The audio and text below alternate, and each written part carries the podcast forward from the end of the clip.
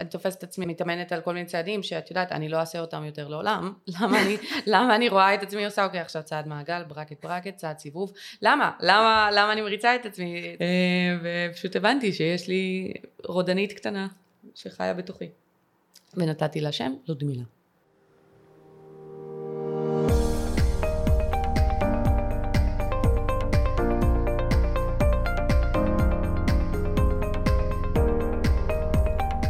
היי חברות וחברים, וברוכים הבאים לפרק חדש של הפודקאסט לנצח את התחרות, התוכנית שבאה לעורר את השיח על האתגרים שמלווים את עולם הספורט התחרותי, לדבר על כל אותם הדברים שאנחנו קצת פחות מדברים עליהם, וכמובן לתת לכן ולכם כלים וכיווני מחשבה שיאפשרו להתמודד עם אותם האתגרים.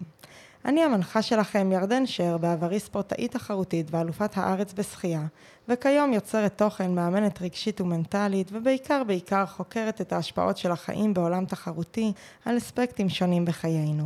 והיום אני מארחת פה את נועה מנור, או כפי שאת שמורה אצלי בפלאפון, נועה מנור, מנפצת תקרות הזכוכית והרמטכ"לית הבאה של ישראל. לא, זה שם מאוד ארוך. כן, כן, הפלאפון שלי עם הרבה זיכרון. ולמי ש... איך שהוא באמת עוד לא מכיר אותך, אז נועה היא קודם כל כוכבת, נכון? סטנדאפיסטית, בהגדרה, בהגדרה, בתעודת זהות כוכבת. נועה מנור הכוכבת, הצלחת להגיע גם לטיק טוק, וגם להביא ילד לעולם, וזה כזה מאוד, אולי זה קשור, אולי זה משותף. מחבר אותך לנועה, וגם למצוא זמן להתארח כאן, שזה מדהים. כשאני עירה, זה באמת מה שמדהים, זה נס שאני עירה. נס שאת עירה, ונס שאת פה ועירה. כן. שני ניסים, אז איזה כיף לנו. נכון. לי, לך, לכולכם, לכולנו. ואני בעצם מכירה אותך אה, מכיתה ד' mm-hmm. אה, למרות שאת תמיד היית, מה, היינו מתחרות ביחד, נכון? נכון, רצנו, אני זוכרת שרצנו קלה. כזה, הקפנו את הבית ספר. בטח, ואת תמיד היית הרבה יותר מהירה, אם כבר אנחנו התחלנו עם תחרות. באמת? ברור. הסיבובים שאני כל כך שנאתי לרוץ. עם המגרש הגדול, כן. ואני זוכרת, אם אני זוכרת משהו ממך, מהתקופה ההיא, מדלת שתיים, אחת, שתיים, זה שאבא שלך אמר לך, שצריך להתחיל הכי מהר, ולאט לאט להגביר, לא יודעת שזה ציטוט, הכניס אותי לסרטים. ועכשיו אנחנו בנות שלושים. נכון, איזה כיף! טירוף. באמת מטורף. יאללה, ספרי קצת על עצמך ל... אוקיי, אז אני התחלתי, אני בעיקרון הייתי מחליקה אומנותית על גלגיליות, ספורט תחרותי מאוד עם אליפויות אירופה, אפילו זכינו פעמיים במשמרת שלי באליפות אירופה בספורט קבוצתי. כן, אם את יכולה קצת ל... כן, גלגיליות. מה זה החלקה אמנותית בגלגיליות? מה זה הספורט הזה? כן, גלגיליות זה כמו בקרח, ככה אני מסבירה לכולם, זה כמו החלקה אומנותית על הקרח, פשוט ישראל ואין קרח, אז גלגלים זה הארבע האלה, זה השניים קדימה, שניים מאחורה, וממש יש תחרויות רציניות מאוד, מובילי הענף הם באיטליה, הם בספרד, ויש אלמנטים טכניים של קפיצות וסיבובים, ויש אלמנטים של ראווה, של תנועות וריקוד, ויש מוזיקה ובונים איזשהו ריקוד או יחידני או קבוצתי, עשיתי גם וגם, כי לא היו לי חיים, ואחר כך המשכתי גם בגיל המופלג של ארבע עשרה להדריך בעצם אחרות, כי אמרתי אני מבינה כבר את התחום, ממש אימונים רציניים, התאמנתי שש פעמים בשבוע, שבתות שלי נראו כאילו משמונה בבוקר עד לא יודעת שלוש, ארבע בצהריים,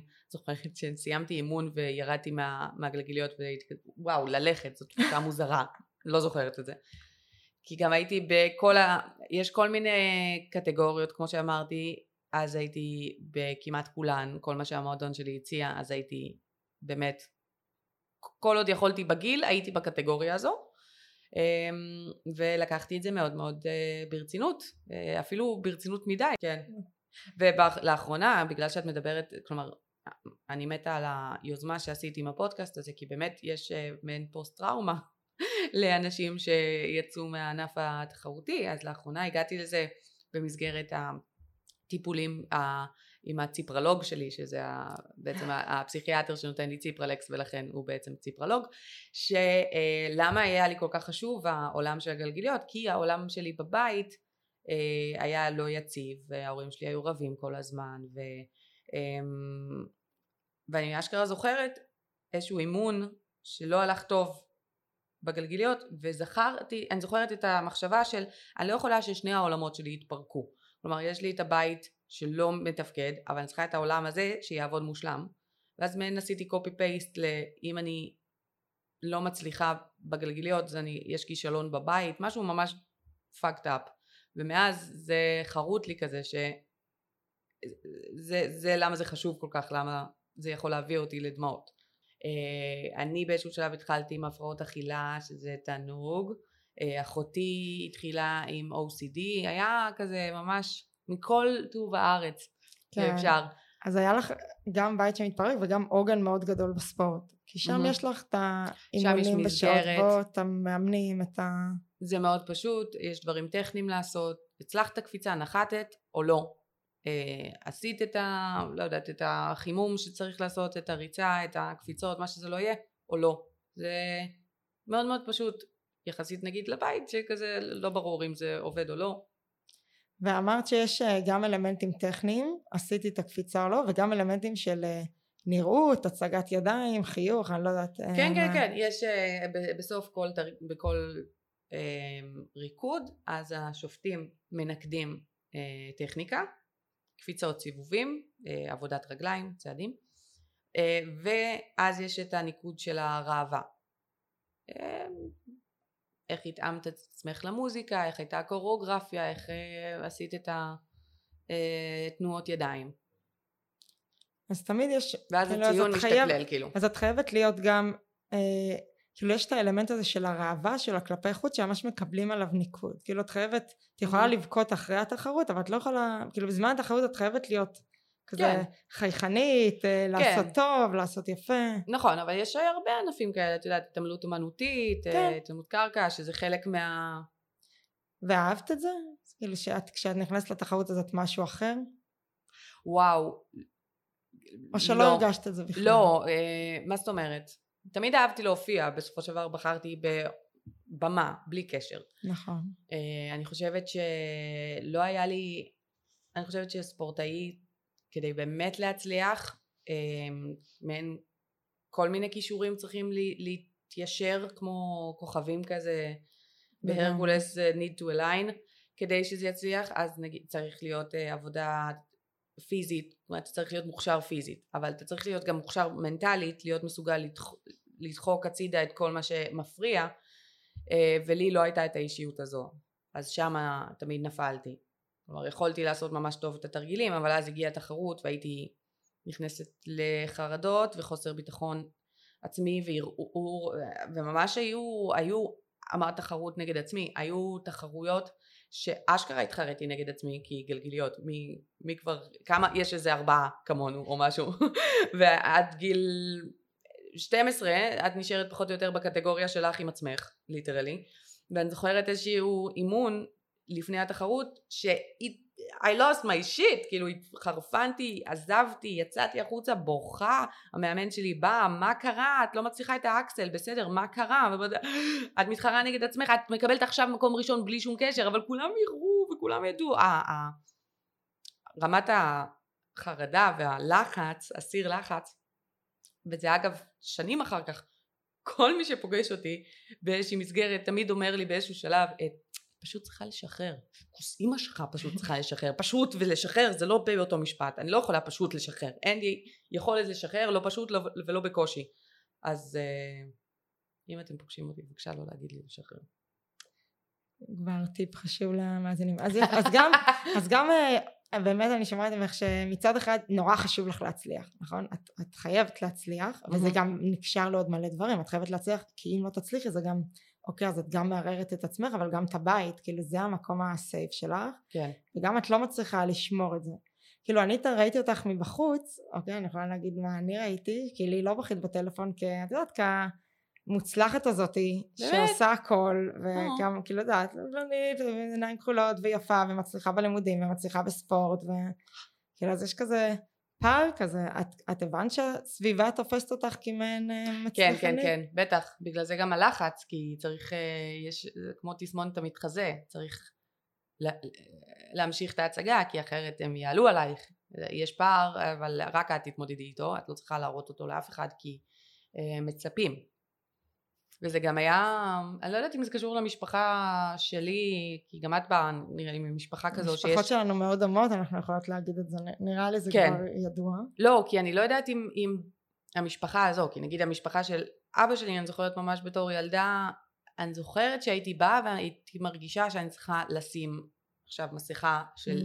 להיראות מוצלחת ו- ולהחזיק את הגוף בצורה מסוימת ול- ולחייך ולספר בדיחות ו- וכאילו הכל תחת שליטה והכל בסדר, אה, כי אני צריכה לנצח גם פה לצורך העניין שלנו. ואת אומרת המשפחה של אבא, ובאיזשהו שלב גם ההורים שלך הם התגרשו בערך בשלב הזה, נפרדו משהו? כן, בגיל ארבע עשרה. ואיזה מקום פה אז המאמנים לוקחים בחיים? הם, הם המשפחה? Mm. כאילו את רואה בזה בית שני, או שזה לא היה ככה עבורך? אין ספק, בטח, מאז ומתמיד זה בית שני, כי או שהייתי בבית או שהייתי באימונים, אז זה ממש חלק מהגוף שלי, זה חלק, כאילו אם אני לא ישנה אז אני כנראה שם.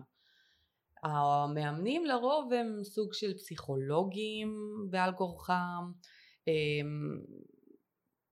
חלקם מקבלים לא דמות אב אבל מישהו להרשים. אז אוקיי, אז בעצם במקום שזה יהיה עוד מקום של החלה, זה עוד מישהו שאת צריכה להרשים? כן, כל הזמן.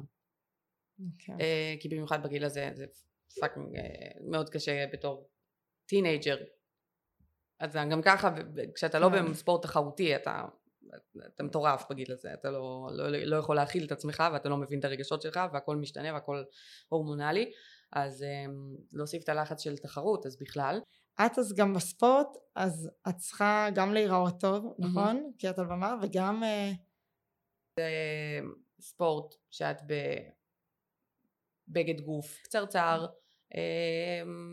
גם אומרים לך, שואלים אותך מה אכלנו היום, יש לי תמונות מהקבוצתי, שכולנו עם חולצה היטולית, שמצטטת בעצם את ויקי, נו מה אכלנו היום, זה כאילו איזה יופי, כן, צחוקים, לפחות צחקנו על זה, מה נעשה. נורא מצחיק אותי שגם תמיד באימונים אז לא יודעת, היינו עומדות ליד הבר ומניפות רגליים וזה, וכדי לשמור על הזקיפות אז מה היא אומרת, כל אחת יכולה לדמיין כוס עם מה שהיא אוהבת לשתות, אם זה מיץ תפוזים, אם זה שוקו, אם זה קולה, וכל מיני דברים שאני כזה, ביץ' את יודעת שאני לא יכולה לשתות את כל זה, אז למה את, למה את, מדמי, למה את מדליקה אותי? אפילו בדמיון אני מרגישה שזה עולה לי בקלוריות, אז אל תדברו איתי עכשיו. אחר כך כשהרימו אותי בענפות, בזה, אז פתאום זה גם נכנס ל, אוי, יש לנו עוד מדד לראות אם את כבדה או לא, אבל זה כל הזמן בשיח, זה כל הזמן, זה חלק מזה. אני לא יודעת אם בשחייה זה גם, אבל אני משערת... קצת פחות, כי... כי... זה פחות רעבתי. בדיוק, כי אין לנו את הקטע של הנראות, אתה כל הזמן אבל בבגדי, באמת לא חשבתי את זה נכון, זה, זה די בגד גוף, פשוט לא שופטים אותנו גם על זה. כן. כאילו אם, אם את שמנמנה ואת שוחה מהר כי זה מציב אותך, זה סבבה. וואלה, זה איזה לא... כיף, יור, אני מקנה בך עכשיו. לא, אבל זה לא יכול להיות נגיד בענף שלך, כאילו זה לא עובד, לא, את צריכה גם להיראות טוב שם. כן. כאילו טוב במרכאות, כן. כן, אני לא יודעת אם אמרו לנו את זה בקטע שאת צריכה להיראות טוב, את פשוט רואה גם את השאר הבנות לידך, והן mm. יותר רזות, אז זה כזה, אוי, הבגד גוף על, עליה נראה ככה, ולי יש ציצי גדול, אוי, זה מביך, זה לא נעים. ואת מבינה באיזשהו שלב שזה גובה ממך מחירים? רק שיוצאים מזה מבינים... זה כמו להיות בסופה, רק שלא יודעת, יוצאים מהסופה, אז פתאום כזה, או, וואו, זה השקט. כאילו, איך, איך את בכלל יצאת החוצה, כדי להבין משהו אחר? לי ספציפית, פשוט, כשנכנסתי לתל מאלין, ונורא אהבתי את, פשוט אהבתי להיות שם, אז פתאום הייתה עוד אופציה, לבית נוסף. Mm.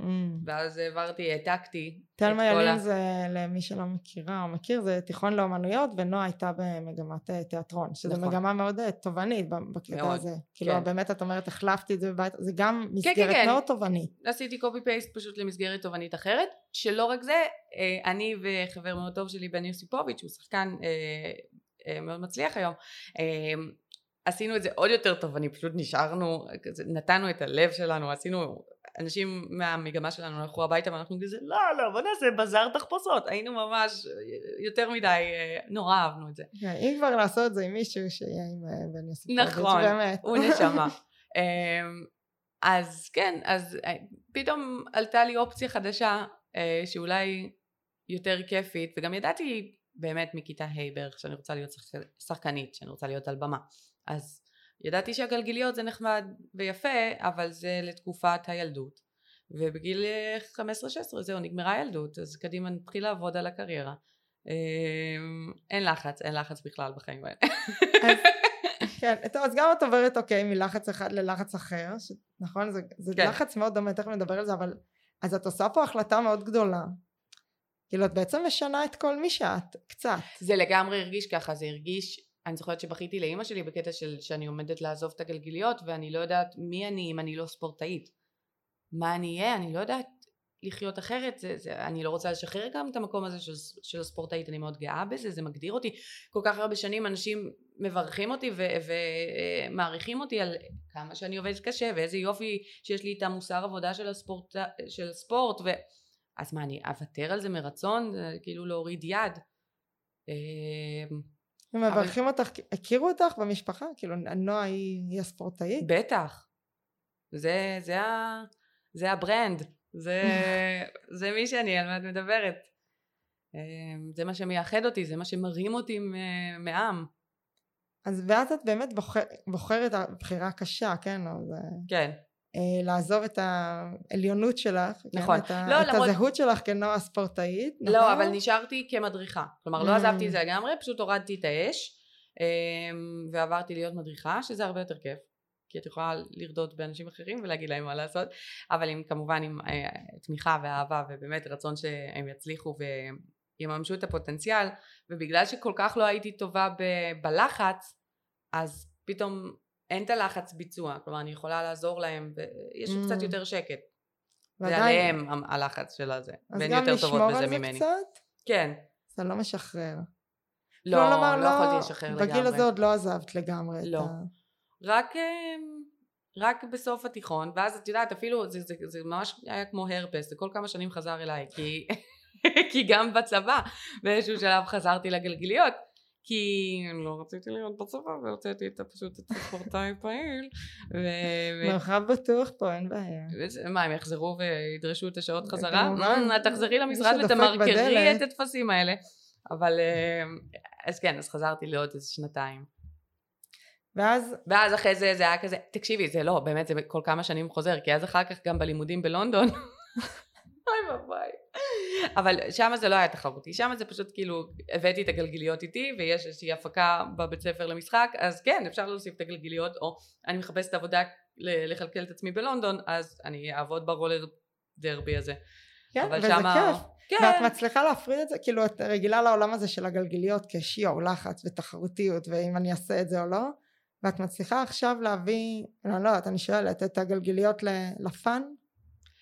הגלגיליות עצמן נשארות כקוריוז, אבל ממש לא הצלחתי להפריד את עצמי באותה תקופה מהמהות של הלחץ של הספורטאית התחרותית, כי פשוט אז נהיה בבית ספר למשחק ספורטאית תחרותית, וזה לא מתאים כשחקנית, למרות שיש יש שם הרבה אלמנטים של תחרות, אבל העבודה שלך הרבה פעמים היא לשחרר כשחקנית. אז עשיתי פה מהלך יפה, כן, כן, קטעתי לנועה את חוט המחשבה. את אומרת שהתחרותיות זה לא, כאילו מי שאת כספורטאית תחרותית זה לא הולך בדיוק, לא משתלב בדיוק עם מה זה להיות שחקנית, למרות שבראש שלי זה כן, אז אני אשמח לשמוע. העבודה שלך כשחקן או כשחקנית זה להיות זמינה, מחשבתית, רגשית, ולהיות חסרת מגננות. כל הדברים, אני משערת שבתור ספורטאית את מלאת מגננות ומלאת כזה מעין שריון כזה, השרירים, החוזק, האיתנות המנטלית, אני עכשיו באה ואני עושה את התרגיל שתכננתי, או אני מגיעה לצד השני של הבריכה, כאילו יש ממש משהו אגרסיבי, אקטיבי, כאילו נורא מן, כמו בצייד, לא יודעת, אני הולכת לבצע משהו, ובתור שחקנית את רוצה להיות מן כזה כמו רצפטור למחשבות, לרגשות, לחוויות שאת עומדת לה, כדי שההופעה שלך תהיה כמה שיותר טבעית ואמינה וזה לא יראה לחוץ. אז ממש הרגשתי ניגוד אינטרסים בין הרצון שלי להיות שחקנית לבין הנטייה שלי כבר שמגיל חמש היא להיות ספורטאית אה, חזקה אה, עם כאילו תנועות ברורות, את מבינה? כן, אז כאילו אפילו שפרשת בעצם פעמיים, נכון? Mm-hmm, כן, לא, לא, זה, זה לא, זה לא פרשתי, זה, כי לא יכולתי לשחרר את זה בבפנים שלי, שזה רק עכשיו, כיום, אני לומדת לשחרר בגיל שלושים. צריך לרפות אנשים אחרי שהם יוצאים מספורט, זה לא, זה כל כך קשה, זה, זה כמו לנסות להוציא את, ה, את העמוד שדרה שלך מתוך עצמך, זה כל כך... כן, אני זוכרת שכשקצת דיברנו, אז באמת אמרה לי שזה זה כמו דבק, כאילו זה, זה רודף אותך, זה נמצא כן. לך בחלומות. כאילו... כן, זה, אני חולמת הרבה פעמים, הנה מה היה עכשיו, זה לפני כמה ימים חלמתי שאני שוב אה, משום מקום מחליטה ללכת אה, להתחרות באליפות אירופה, וזה ממש עוד שעה, ואני לא יודעת הריקוד, אז אני אמציא, ו, ולא זוכרת אם עשיתי את כל התרגילים, או שאני יודעת איך עושים, זה כל כמה זמן יש, הרבה פעמים אני חושבת על, אני תופסת עצמי אומרת, מתאמנת על כל מיני צעדים שאת יודעת אני לא אעשה אותם יותר לעולם, למה אני, למה אני רואה את עצמי עושה אוקיי עכשיו צעד מעגל, ברקט ברקט, צעד סיבוב, למה, למה, למה אני מריצה את עצמי, זה כאילו גם מעין כמו במחשב, כשאין לי מה לעשות אז יש שומר מסך של הצינורות או משהו, או הכדור כזה שקופץ, זה מה שהמוח שלי מריץ כזה, אין לך מה לעשות, היי, hey, רוצה לדמיין איך את עושה דאבל טולופ, לא, אני לא רוצה, אני לא מעוניינת, אז עכשיו אני בצורה אקטיבית מנסה להימנע מזה. ואני, אחרי ש... אז אני מכירה אותך עכשיו גם בתור ספורטאית. לא, זה הכניס אותי לחרדה רק לחשוב על זה שאני חוזרת עכשיו. כן. תודה לך ירדן. בשביל זה אני כאן. אז גם בראש שלי אז הדברים מאוד דומים, למרות שהם כנראה, זה לא בדיוק של, אני הכרתי אותך כספורטאית, נכון? ואז כשחקנית, שבראש שלי זה גם יש, כאילו זה מה שאמרו לנו, מה זה בראש שלי? בעולם התיאטרון והמחול, הכל נורא תחרותי. אבל זה נכון, כן, ברור, יש נקודות השקה, יש אלמנטים שהם מאוד מאוד דומים. וגם משהו שאני חושבת שאמרתי לך, שגם זה כנראה בראש שלי של, אוקיי, את גם יש לך בספורט את האלמנט של הראווה, וזה, את, את חייבת להיות, להציג משהו, וגם בתיאטרון, אז אני חשבתי שאתה גם מציג משהו שהוא לא אתה. נכון. כאילו שיש איזשהו ניתוק מאוד גדול. כי אתה משחק דמות, ואז אתה לא צריך, כאילו נגיד אם אני אשחק דמות, אז אני לא צריכה להיות ירדן. אני יכולה, אני יכולה להניח לירדן להיות כרגע בשקט. כן, כאילו, אין ספק. ושיהיה לי נורא קל, כי הרבה יותר קל לי, עד עכשיו כל החיים, כי גם אני כזה, עצמי מסכה, וואה, הכל טוב. אז בראש שלי, גם נגיד שמופיעים זה נורא קל, וגם אם את עכשיו עולה על במה, אז את שמה מסכה, ואת מישהי אחרת. אבל אז את פתחת לי את הצ'קרות, כן? את אמרת לי שזה דווקא לא ככה. אז אני אשמח אם תרחיבי בנושא, כי לא הספקנו יותר מדי לגעת בזה. בבית ספר המשחק בלונדון, לימדו אותנו שיש מן שלושה מעגלים של נוכחות. יש את המעגל הראשון, שהוא, אתה נורא קרוב, כאילו, אתה לא עם הקהל, אתה עם עצמך, ואתה קצת באנדר, ואתה לא באמת חושף, ואתה לא מגיע לצד השני. ואתה בנוכחות פה עם עצמך? אתה בנוכחות במעגל הקרוב ביותר, זה, זה לא, mm-hmm. זה לא מעגל שאתה רוצה להיות בו כביכול כשחקן. Okay. כלומר, אתה, אתה יותר מדי, אתה לא, אתה לא משתף. יש מעגל שלישי, שזה ההפוך. כלומר, אתה יותר מדי, אתה מציג, שוב, כמו שאני הייתי עם המשפחה שלי, הנה אני מציגה שהכל בסדר, ואני תחת שליטה, אבל אני גם כן לא נוכחת, אני לא באמת נמצאת פה, אלא אני מראה איזשהו מצג שווא. והמעגל השני הוא מעין כנות עם עצמך ועם הקהל, שאתה פחות או יותר באמת נוכח אה, בסיטואציה, ולא מנסה להראות, לא, לא יותר מדי ולא פחות מדי. וגם בגלגיליות וגם תקופה ארוכה עד ש... למדתי על המעגלים, אז הייתי הרבה במעגל השלישי, שהוא נקרא הבלף, כאילו, זה, זה, זה, זה לא אמיתי. ואז שמתי לב שוואלה, גם אבא שלי הרבה פעמים בבלף. אה, יש הרבה אנשים שחיים, ב... בטח, הכל טוב, הכל... כלומר, את לא באמת נוכחת. לא, רק... בחיים עצמם או כשאת מופיעה? לא, גם וגם. המקור הוא לא להיות נוכחת ולהציג מצג שווא כשאני מופיעה, כי זה יותר קל, ואז כשיש סיטואציות רגשיות קשות בחיים אז אני פשוט מעתיקה את זה ועושה את התנועות כמו שעשיתי בתחרות, באימון, במה שזה לא יהיה. הפער בפנים הולך וגדל, שזה נעשה קשה. כן, אז פתאום בבמה זה, זה לא טוב הניתוק הזה, את אומרת לי, נכון? את צריכה להיות באמצע, לשם מכוונים? כן, את רוצה להיות אה, באמת כמה שיותר. אז פתאום את יכולה לקבל אישור על להיות באמת? כאילו את נותנת לעצמך להיות באמת? Mm, כן, כן.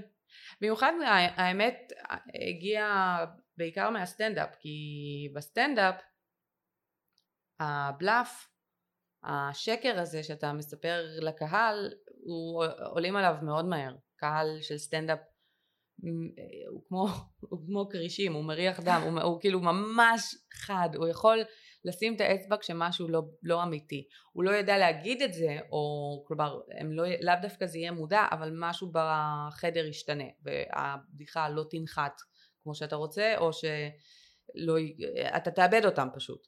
אז בסטנדאפ זה כל התהליך שהוא כל הזמן, שאני מחפשת אחר מה אמיתי, מה אני, הכי קשה להתמודד עם עצמך, בטח שזה מול אנשים אחרים על במה, אבל זה, זה מה שיגרום לי להיות מיוחדת, כי רק אני, אני, ממש עוזי חיטמן, אני נשאר אני, ו...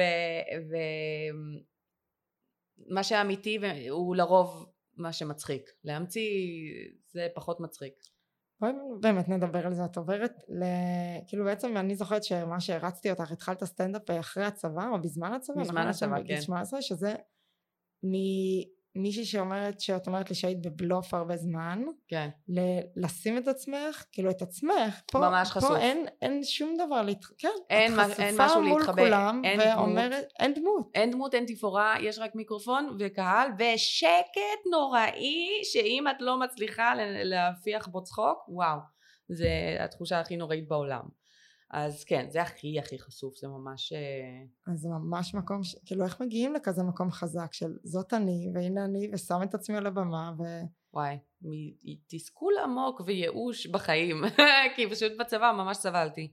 לא היה לי שום תיאטרון, לא היה לי גלגיליות, לא היה לי כלום, היה לי רק את המפקדת, המפקרת שלי, שהיא אחראית על חיי, ואני יודעת שאני יותר אינטליגנטית ממנה, ואיך זה הגיוני שהיא מחליטה מתי אני אקום ומתי אני אלך לישון, ו... ואז פשוט אמרתי אני חייבת למצוא דרך לאיזושהי במה, ואז אמרתי אני צריכה לעשות סטנדאפ, לא יודעת למה, לא יודעת למה, פשוט אני משארת כי יש במה פתוחה והם נותנים לכל אחד לעלות, אז uh, עשיתי את זה, וזה היה ממש מגניב.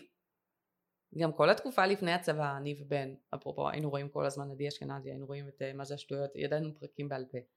אז, אז הלכתי לערב במה פתוחה, ועשיתי את החיקוי עדי אשכנזי הכי טוב שידעתי, אז סתם, זה לא באמת היה מודע, אבל בדיעבד אני יודעת שזה היה פשוט חיקוי של עדי. והנה עכשיו אני כבר כמעט אחת עשרה שנים לתוך זה, ורק בשנים האחרונות מצאתי את הקול שלי. אז עכשיו שאת אומרת מצאת את הקול שלי, את, את מביאה את ה... כאילו את ממש מרגישה שמצאת את האמת שלך, ואת מצליחה את הכנות הזאת להביא, להוציא החוצה? כן, זה ממש קשה, זה תהליך, כי באמת בסופו של דבר, קודם כל כדי שאני אה, אוכל להביא את הגרסה הכי נקייה תאורה של נגיד הרעיון שאני רוצה לדבר עליו, אני צריכה קודם לחשוף אותו בפני עצמי. ויש לנו הרבה מנגנונים שמגנים על... מגנים עלינו מפני עצמנו. הרבה שנים חשבתי שאני נורא, שאני, הרבה שנים חייתי את מי שאני רוצה להיות, ולא מי שאני באמת.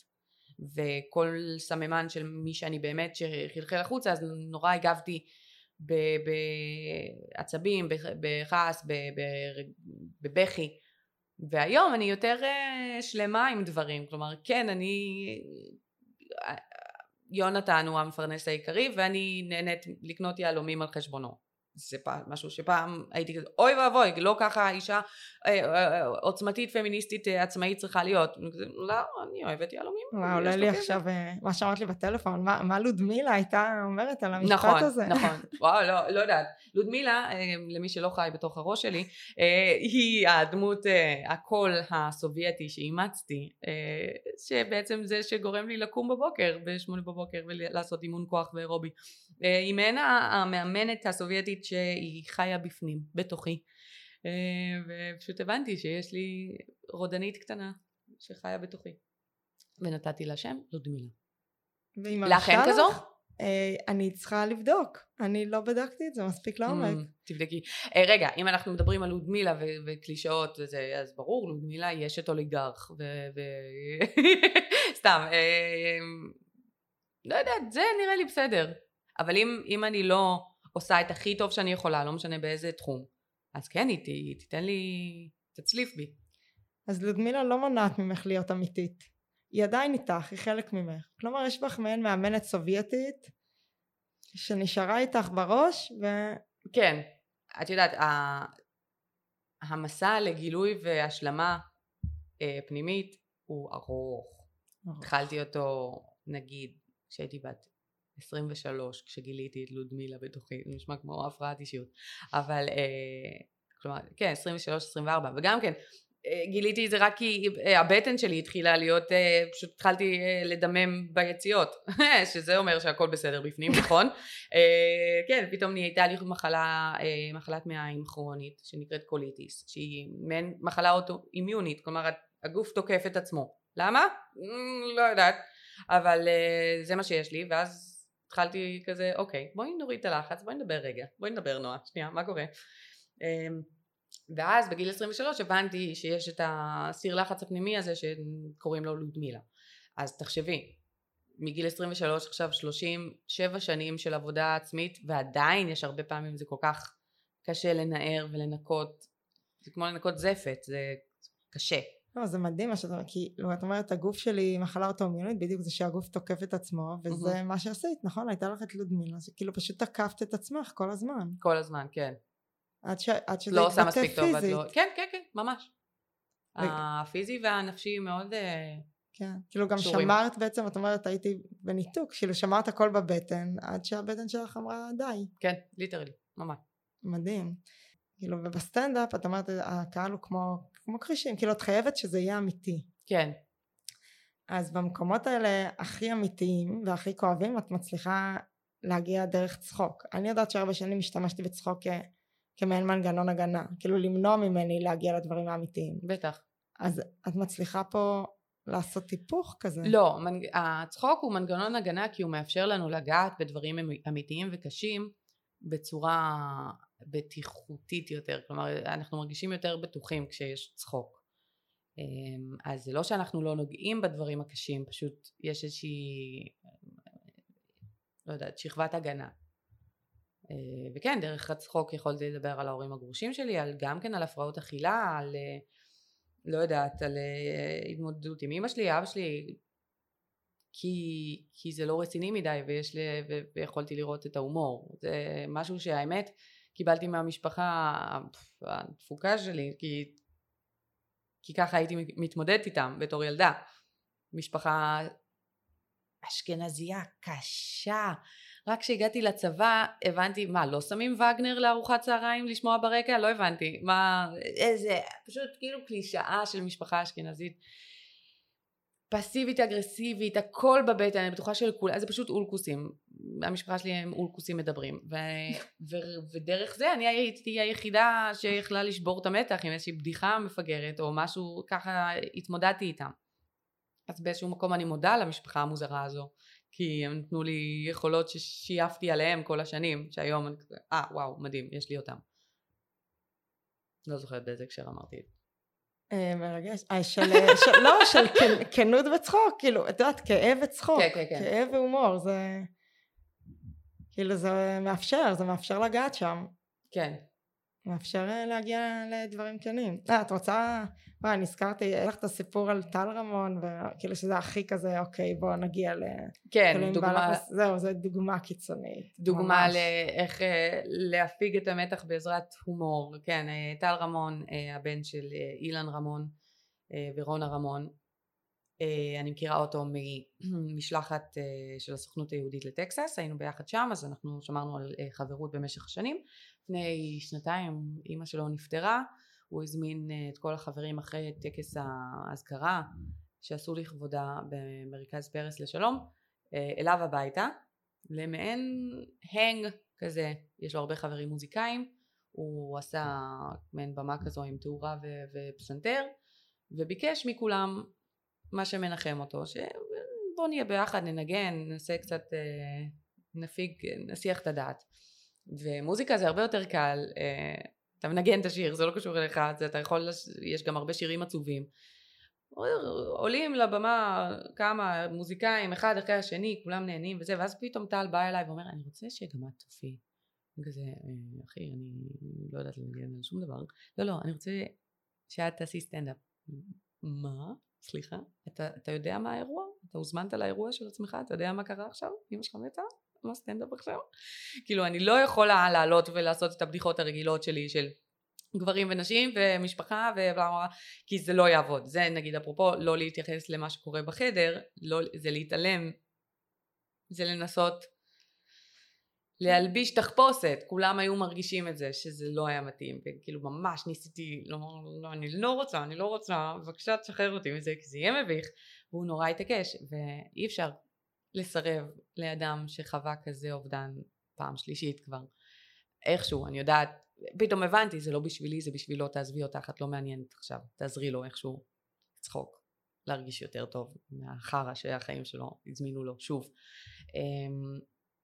אז פשוט עליתי ושמתי על השולחן שזה פשוט מביך ומוזר, וטל רמון, למה אתה ככה, אי אפשר לסרב לך אף פעם, כי אתה כזה עם עיני פאפי אייז כאלה, ופשוט צחקתי על כל הסיטואציה, על האנשים שנמצאים שם ועל המוזיקאים, וזה לא פייר שאני לא יכולה לעשות מה שאתם, אני לא זוכרת את הבדיחות שאמרתי שם, אבל זה פשוט שחרר את כולנו, ו...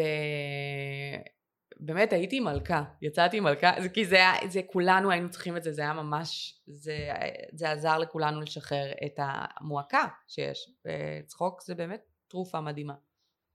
תקשיבי, זה מדהים, זה כל מה שאמרת לי עכשיו שאת לא הצלחת לשחרר, כן. פה לא רק שהצלחת לשחרר בסיטואציה הכי קשה, כאילו גם שחררת את כל מי שהיה שם. כן, האמת שזה זה זה מה שעזר, כי זה, כשהבנתי, אני בן אדם מאוד נרקיסיסטי, מאוד אוהבת להתרגש בעצמי, כשהבנתי שזה לא קשור אליי, ויש לי, כלומר יש לי פה כלי עבודה שהם צריכים, הם לא יכולים לעשות את זה, את יכולה לעזור להם. הרגשתי כמו אינסטלטור באיזשהו מקום, תעזרי, תעזרי להם לשחרר את הסתימה, יש לך את, הפלה, יש לך את הפומפה, לכי תעזרי להם. וזה כזה, אה, סבבה, א' ב' ג' בבקשה. וזה עבד. כן, זה היה נפלא. איזה מדהים. קודם כל, וואו, אז איפה את רואה את עצמך עכשיו בחיים? נגיד איפה את רואה במיטה שלי ישנה? די, נועה, תיתי בפודקאסט, הוצאנו אותך מהמיטה. אני אימא לילד בן שנה ושלוש, וזה פאקינג מעייף, אנשים, זה נפלא ומעייף, בוא זמנית, כן, סליחה. לא, ועוד, בואי, נרים גם לי שהצלחתי להביא אותך לפה, כאילו איזה כיף לי. רק בזכותך, רק בשבילך, לא בשביל אף אחד אחר. איזה כיף לי. יאללה, טוב, בואי נשחרר אותך לחזור לישון. לא, לא, לא, באמת, מה רצית לשאול? רצית לשאול איפה אני בחיים? כן, נשמע ככה את השאלה האחרונה, לפני שאת חוזרת למיטה. איפה אני בחיים היום בהקשר של ה... איפה, איך את רואה אז עכשיו את כל מה שעברת, עם הספורט, ועם השחרורים, ועם התהליך שאת עוברת, ועם לודמילה? תראי, הרבה פעמים...